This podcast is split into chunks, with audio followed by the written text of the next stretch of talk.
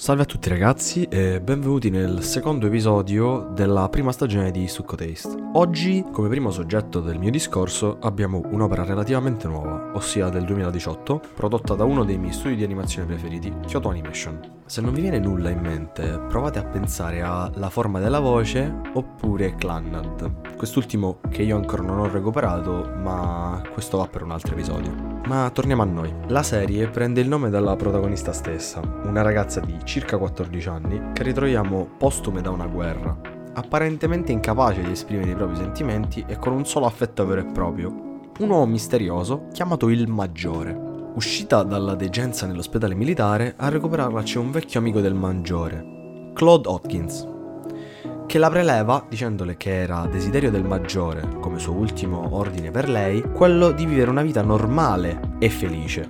Così Claude decide di darle un lavoro come auto memory doll, ossia una bambola che scrive lettere per la gente che ne richiede il servizio. Nonostante abbia perso entrambe le braccia durante la sua prima battaglia e quest'ultime le siano state sostituite con delle protesi meccaniche di pregiate fattezze. Da qui in poi si entra in zona spoiler, quindi inizio a parafrasare un po', ma riprendiamo. Dunque, lei inizia a lavorare come bambola automatica, nonostante dinanzi le si pone il grande ostacolo dell'esprimere delle emozioni attraverso le parole, una feature oserei dire standard per una doll.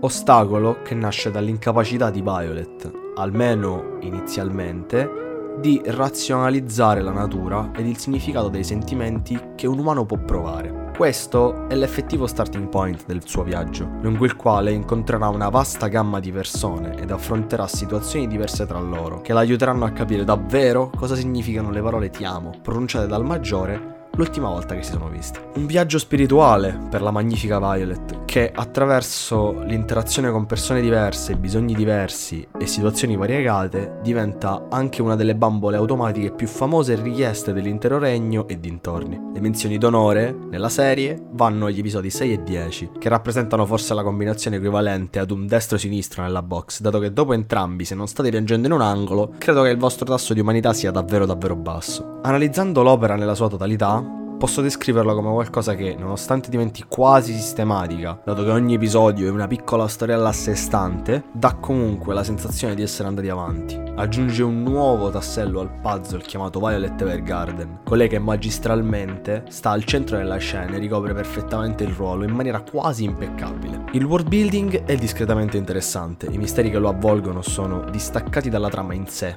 tranne per la domanda il maggiore è vivo o no? Un dubbio che lascerò anche a voi che state ascoltando. Tutto il resto è intrigante quanto basta.